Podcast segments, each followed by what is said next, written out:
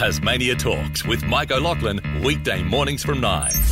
We spoke with the Royal Flying Doctor Service last week about their West Coast Mental Health Week roadshow. Remember that? And the RFDS buses, well, they're back on the road this week, but this time as mobile vaccination clinics. So joining me now to tell us all about it is RFDS Tasmania CEO John Kirwan. John, good morning. Thanks for your time. Good morning, Michael. And now, first of all, how did the Mental Health Week roadshow go last week down the West Coast? Oh, very good. Um, great buy-in from the local community and all the other service providers. Weather was kind to us, which is even better. Um, and uh, no, it, it, went well for the. You know, it's the first time we've done it this way. We brought staff from from Hobart and here. Everyone was dressed in orange, which was the colour for Mental Health Week, uh, and the bus and our dental truck were down there. Uh, and because of the government, as we were down there, we were in discussions with the government about doing vaccination. So one of our buses stayed down there. Um, and we'll be going back to uh, to Strahan, where, where, we kicked off last Monday, um, to help vaccinations on Wednesday. And the dental bus too. What I mean, when when suddenly when I heard in uh, Queenstown that no more uh, dentist visits, it's, it's, it was absolutely fabulous that the RFDS uh, stepped up. Yeah, it's uh, the same happened on the island. Um, so and uh, and down the east coast. So uh, there, there's a, a, fixed clinic there at Queenstown Hospital, which we're renting from the government. And uh, last week was our second week of our dentist going there doing adults.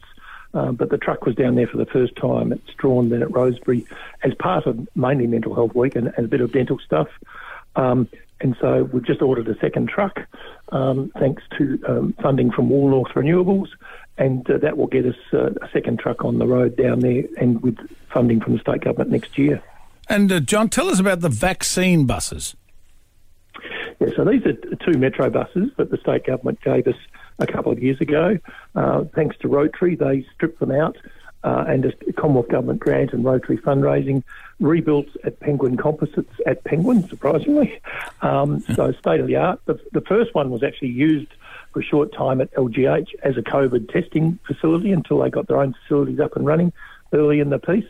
Uh, we since finished fitting them out, and we've been using them for like Mental Health Week last week and earlier this year, and later this year with Diabetes Tas for diabetes education.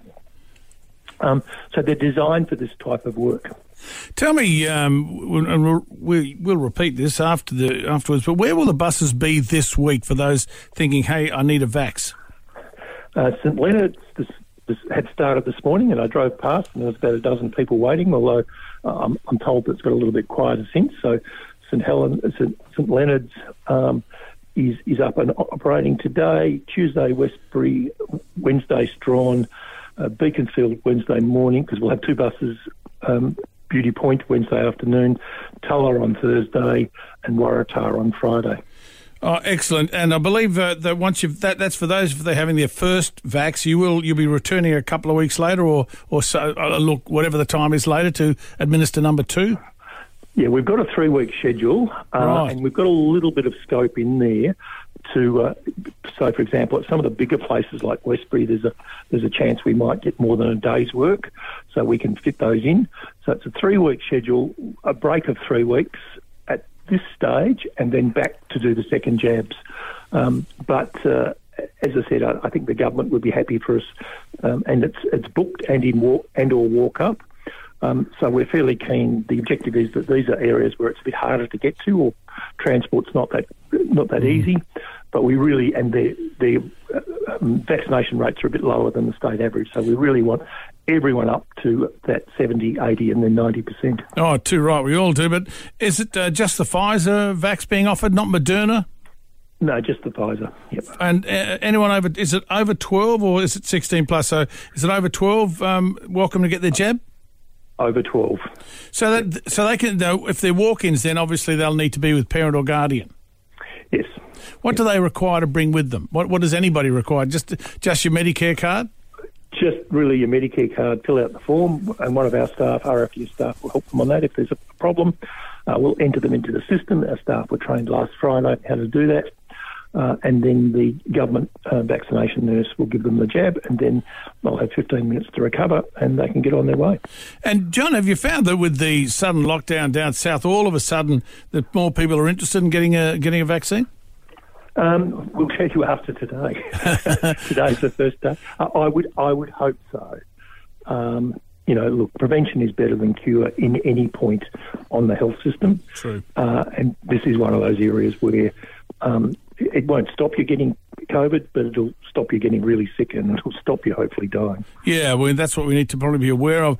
Now, you mentioned that it's walk-ins, but you can make an appointment.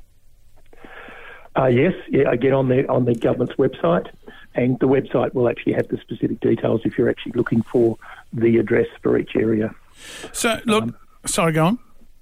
Sorry, no, that's so we, we've just been working with local government, and as I said, we've we've locked in this week's where it's going to be, and we're just working on next week's and the following weeks because uh, getting the buses there's a bit of a logistics exercise, and uh, we don't want to be driving them backwards and forwards unnecessarily. No. So, working well with local government about parking them in a secure place overnight.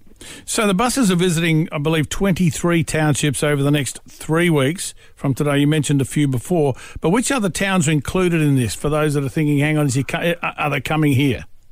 Okay, so I, if you don't I finished mind. with, with Waratah. So, we're also going to Mole Creek, Edith Creek, Irish Town, Sassafras, Redpa, Railton, Myena, Bridport, Gladstone, Kempton, Colebrook, Ringarooma, Parramatta, Tunnack, Winnaleah, and Woodsdale. Gotcha. So there's a lot, a lot of visits. That's fabulous. That means that a lot of people don't have to, you know, transport themselves too far to go and get a jab, should they desire it.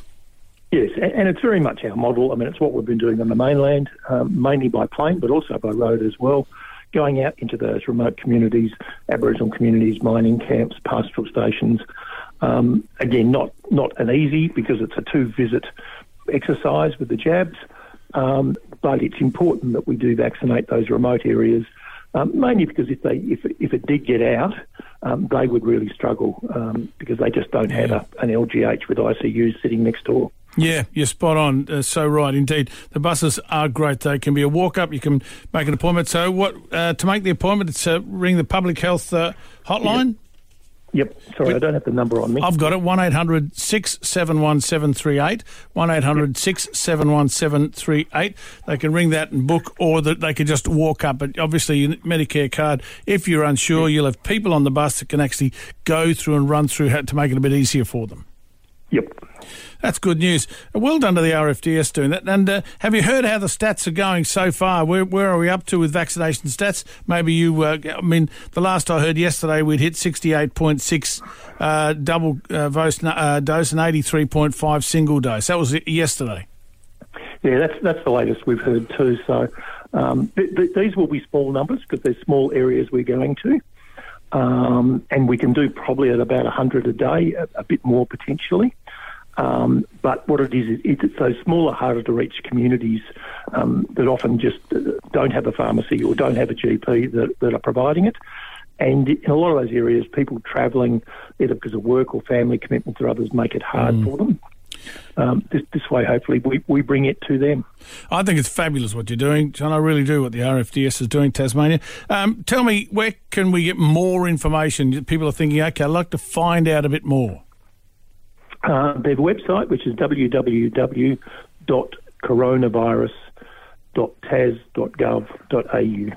Simple as that, and they can find out where the buses will yep. be.